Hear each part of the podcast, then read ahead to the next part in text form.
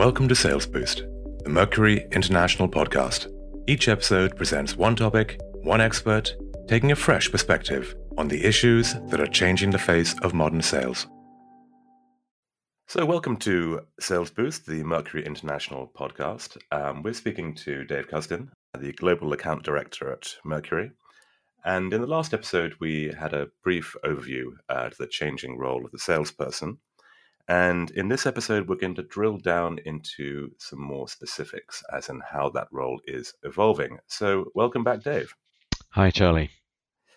So, we left the last episode talking about this kind of blurring of the line, this move from what we might think of as the traditional sales role into more of an account based management sort of function.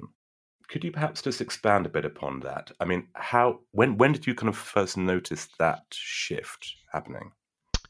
Wow. Um, I guess it's been a, a gradual shift, but I've seen it accelerated over the last three to four years. I went to Eye for Pharma a, a couple of years ago now, and, and there were very significant pharmaceutical companies who employ hundreds, if not thousands, of sales and the reps, as they call them. And a guy stood up, and I won't mention the name of the company, but he stood up and said, "In if in five years' time, I won't have any salespeople. I will only have account managers." And you think, well, why why would that be? What what's happening there that that makes that important? Well, the first thing is the customer is not looking for somebody to go sell them a product anymore. And I think that's an important factor. So it's the partly the change in the, the way in which decisions are being made in organizations. I also think with decisions being made, very rarely is it a person's decision. And again, healthcare is a good example. There's lots of people need to get involved uh, as in in the decision as to whether your products can be used in the first place, and then if they're used, which preference an individual or an organization actually has for that. So decision making is is very rarely a person in in a B2B environment. It tends to be many more people, all of whom are influencing one another and discussing with one another whether your solution is is a good solution. So one of the factors is that I, I can't go and see people. I, I have to go and see plural of people as a salesperson if I'm going to be successful. The other factor is, and it connects to what I talked about, if we can't differentiate by, or it's not easy to differentiate by the product and the services that we offer, a way of differentiating is by our understanding of the customer's situation. And the more curious and the more insights we can actually gain about the customer's situation, the more likely we are to be able to bring a solution together.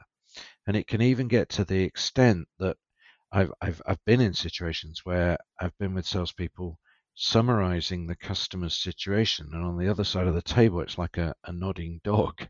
You know, they, they're going, yeah, yeah, yeah, yeah, yeah. That's, yeah, that's right. That's right. That's right. And almost to the point where you could say, well, they could offer anything as the solution because of this depth of understanding the customer is starting to believe they have the right solution even before they've talked about it. Hmm. And so those kinds of issues, I think, are starting to impact the way in which salespeople need to work.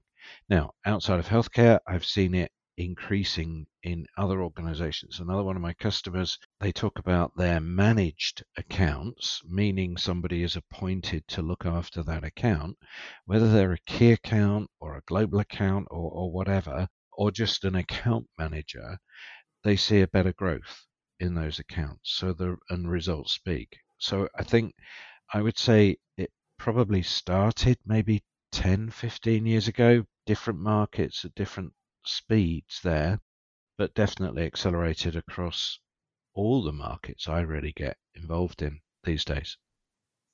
So it's definitely this move from from simple to complex sales, which has been the the instigating factor of this. Well, the complex sale is an interesting one.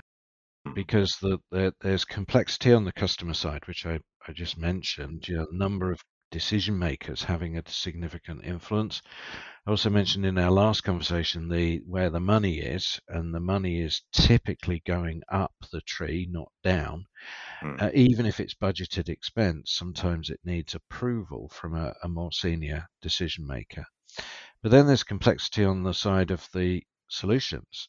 Increasingly, the solutions are involving not just product not just services, not just expertise, not just resources, but increasingly solutions and digital solutions that connect to the cloud.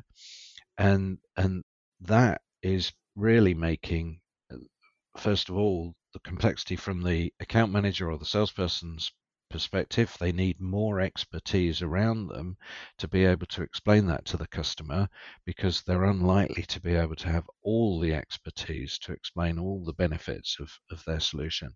But also on the customer side, you know, we're going to involve now the IT department. We may involve procurement. We may involve manufacturing, production, whatever, and and so all these departments working together. So complexity is is a key driver on both sides of the table.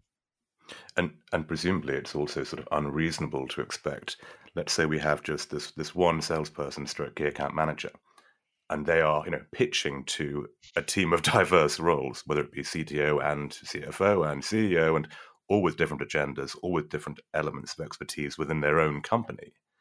It's sort of unreasonable to expect that salesperson to be able to match that level of expertise across all those different areas. So presumably they need to know who to bring in to speak to those particular points. And I think, Charles, this, this brings out a real key difference between the classic salesperson and mm. the account manager. The classic salesperson, in essence, is given everything from their own company that they need to do their job. So they're given the product data, they're given the technical specification, they're given this, they're given that, they're given the other for an account manager, very often they have to reach inside their own organization to get the resources, get the expertise, get the information out of their own organization. And that creates quite a challenge for many account managers, particularly when they're new, to kind of accept that part of their job is to win over resources internally. So if I want somebody from our IT department to come to my customer because I know their IT department's going to be there, I've, I've got to persuade them that it's going to be worth their time and, and effort to actually support me here. And they've got maybe, I've got maybe four or five accounts, maybe one account, maybe 20 accounts, but they've got the whole company to consider. And the demands on their time, many beyond my request. So that internal selling or internal influence to get the resources, to coordinate the resources, is a key factor in an account manager's job as opposed to the classic kind of salesperson that we've talked about. Uh, I guess that sort of profile has changed. I mean, historically, when one thinks of, the cliched kind of image of the salesperson, you know, maybe kind of back to the 70s, but the idea of you know rolling up in a jag and you know um, the big business lunch that this has become a much more diplomatic and a more sort of strategic role then in terms of they're competing with other salespeople within their own company for those resources. Absolutely. So yeah. Okay. Absolutely. And and I, I I I ask the question quite often, uh, certainly of key account managers. Let's stay there for the moment. I say, how much of your time is internal, trying to persuade people to support you, and how much of your time is external? And the answer can be as much as as much as 80% of my time is internal, trying to oil the wheels of my own organization. And I say to me, okay, you could say that that's terrible. It's terrible. It's one day a mm. week that you're actually, you know, speaking to the customer or doing something with the customer. But the reality is, I mean, 80% is is extreme. The reality is, though, you do have to spend a, a significant proportion of your time trying to win over the resources internally. Now, the accounts I'm talking about there are some of the the world's biggest companies, you know, that you're trying to bring solutions to. And more realistically, for an account manager, it might be the other way around. It might be one day a week that I need to work internally and the rest of the time externally. I remember one of the luxuries I have in my job is to interview best practitioners. And one of the ladies I, I interviewed once in a very big technology company, um, I'd, I'd heard about her before I interviewed her, and I was told she spent more time at the head office than any other account manager they'd ever employed, and, and they couldn't understand why she was spending so long. And she, she, she put it very simply. She said, you know, I want to build up a relationship internally so that when I need something for my customer, I, I'm calling upon somebody who knows me and I know them a little at least, uh, rather than out of the blue, you know, come come and help me, you know, I need I need a problem. And of course, the worst time to go and see people and ask for a favor is when there's a big problem with your with your mm. customer. So another another example of that is we found some of the best practitioners in another client had uh, been graduate trainees. And graduate trainees got the opportunity to work in various departments for short periods of time. So uh, this actually happened to me all those years ago when I first moved into it. I, spent time in pro- procurement, production, R and D, etc., accounts even. Um, and what it enabled me to do later on in life when when I needed support at my account, I wasn't calling somebody who didn't know me, even though maybe I'd only spent a week in that department. At least they knew my name and could remember that you know I was a reasonably decent human being, and and and that's I think that's a key difference. Now, the issue there is we we often talk about those account managers having influence without authority and we train them in how to have influence without authority. And they don't have direct line management responsibility to demand things. I remember again a conversation with some customer service uh, people at, at another customer, and they they made a comment. They said those KAMs have much more authority than they think they do. And I thought that was interesting that they're they're sort of on one hand the, the key account managers are saying, Oh, I have no authority, we have no authority and and the people that really need to support them were saying, Well actually, yeah, they, they do have quite a lot of authority. But the the reality is in every organization, if you shift towards an account management rather than what I would consider a pure sales promotional type role, then you you need to work on the internal support of those people. It's fascinating because um, I I always kind of was thinking about it in terms of becoming kind of customer centric meant building up the personal relationships with the customer. And I hadn't even thought that, of course, you actually got to start before you even get to that point, building the personal relationships with colleagues uh, before you can actually go and sell. Well, yeah, whether you, which one you do first, I, am not hmm, quite mm, sure or, about. Or, or parallel at least, but at least um, one one is not exclusive of the other. I think. Yeah. Absolutely, and and that again goes back to that simple word complexity. You know that that I'm not going to be able to do this on my own. I I am going to need some support and help, and you know, and knowledge and experience and expertise from a team of of people. The other issue that that throws up is that you know salespeople, I think you know quite often have gone into the role because there's freedom. You know, you're on the road, you're you're you're, you're your own boss to some extent.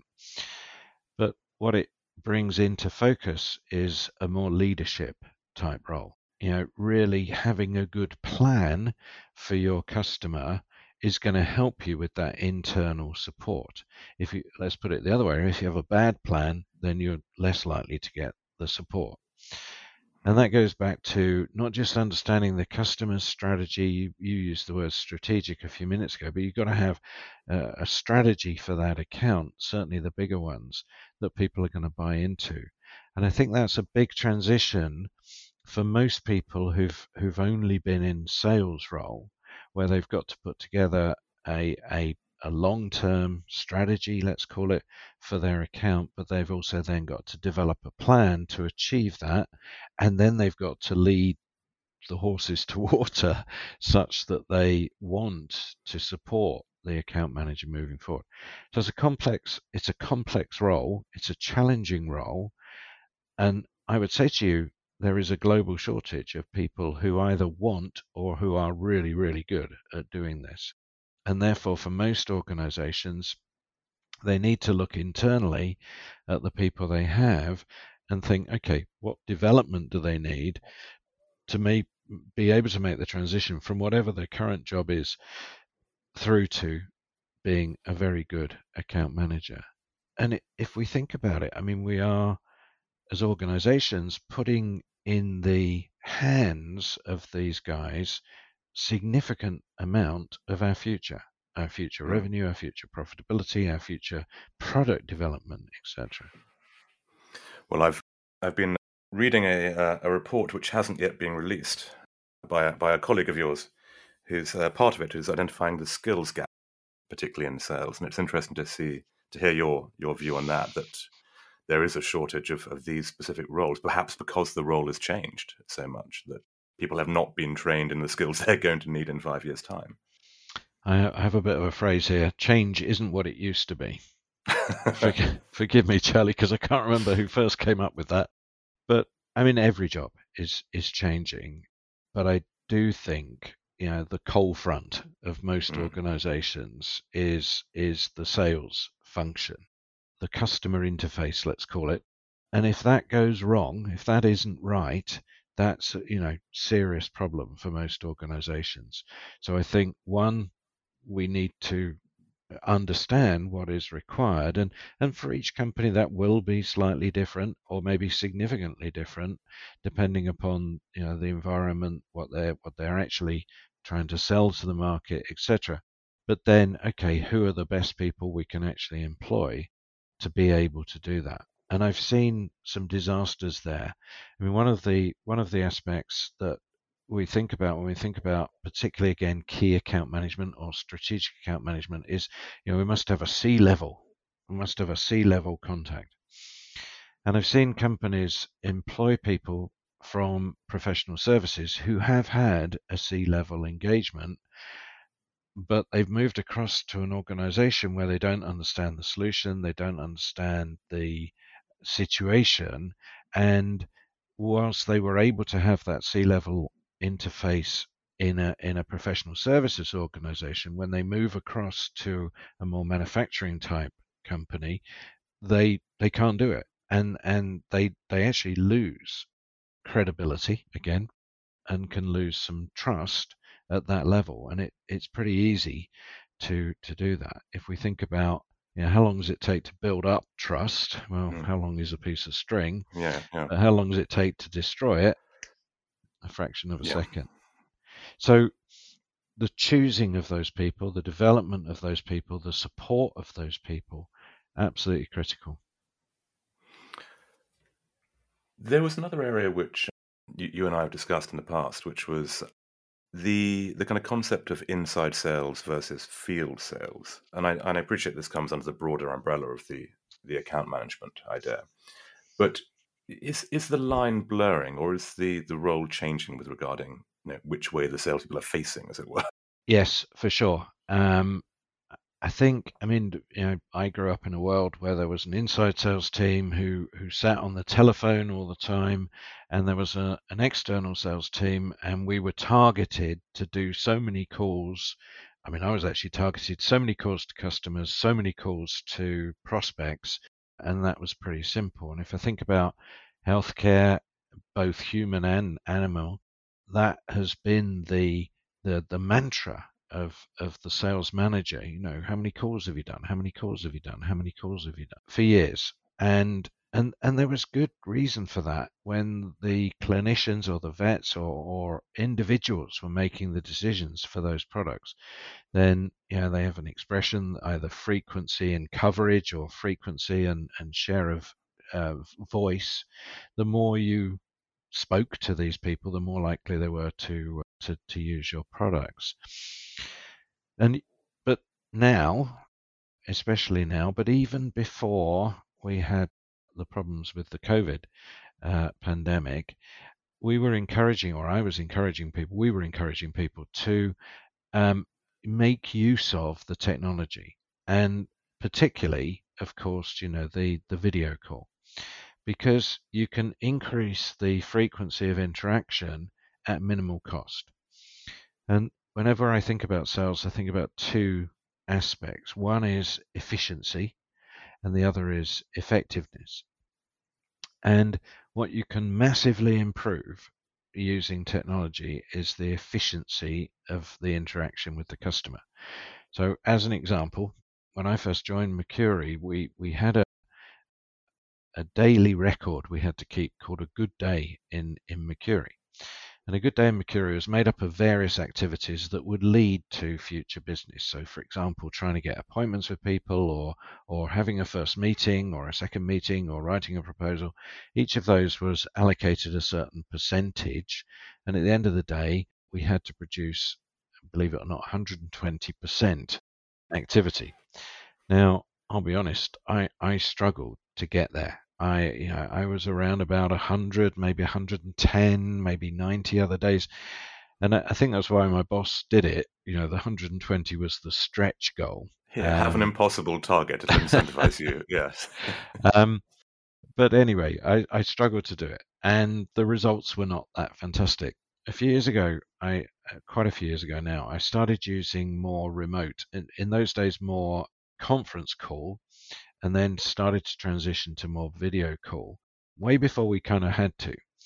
And I, I recorded the numbers again and I was scoring about 400%, which I wow. couldn't believe. But then I looked at the result and guess what? I was producing about four to five times the revenue that I had been producing all those days, all those years before. Now, you, I was more experienced, so that's a factor.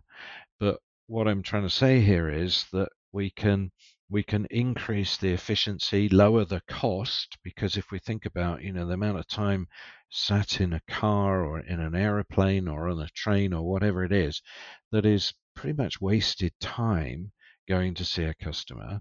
Can we do more calls, more interactions? Let's let's use that expression more at lower cost? And, and the answer is yes. Now, second question is, is that still as effective? Again, my experience is you don't want to, ideally, go 100% virtual. Okay. As a field salesperson, let's use that old expression. But you can have a face to face meeting, followed by a couple maybe of, of virtual meetings, followed by a face to face meeting, and build up the relationship that way. And typically, once you've had a few face to face, there's either a level of trust or, or credibility between you and the other person, and then you can build on that. Now, what does that mean for inside sales? Well, there again, we're, we're sort of talking about the complexity of, of the deal.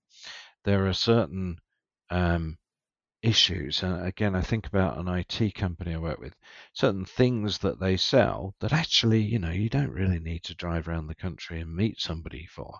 So the complexity of the solution defines whether it can be sold purely on the phone, purely remotely, or, or whatever it is, through to do how you know how many times do I really need to go and see this customer? Yeah. Well, I think it's um I think that's a very good place for us to uh, to leave this episode because you've touched on the idea of like the technology aspect in terms of disruptors, automation, and, and those kind of things. How do we make the process more efficient? So perhaps in the next episode, I'd really like to, yeah, discuss how, how we find a balance between sort of human and machine, for want of a, a better. I'm, I'm not going to go full Terminator Rise of the Machines. I think it's not quite that sinister, but um, just this idea of how we actually can work out when we apply technology and when we apply the human element and where the value is in both. So I look forward to speaking to you next time, Dave. Thank you very much, Charlie.